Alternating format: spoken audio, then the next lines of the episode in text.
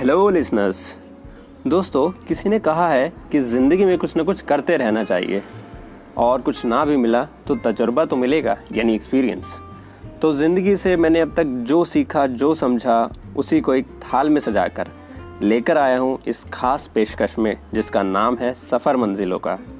उम्मीद है आपको पसंद आएगा और मेरे लिखे हुए अब तक तमाम शेर और कुछ नए शेर जो आपका इंतज़ार कर रहे हैं, वो भी इसमें शामिल है। तो जाइएगा नहीं बने रहिए।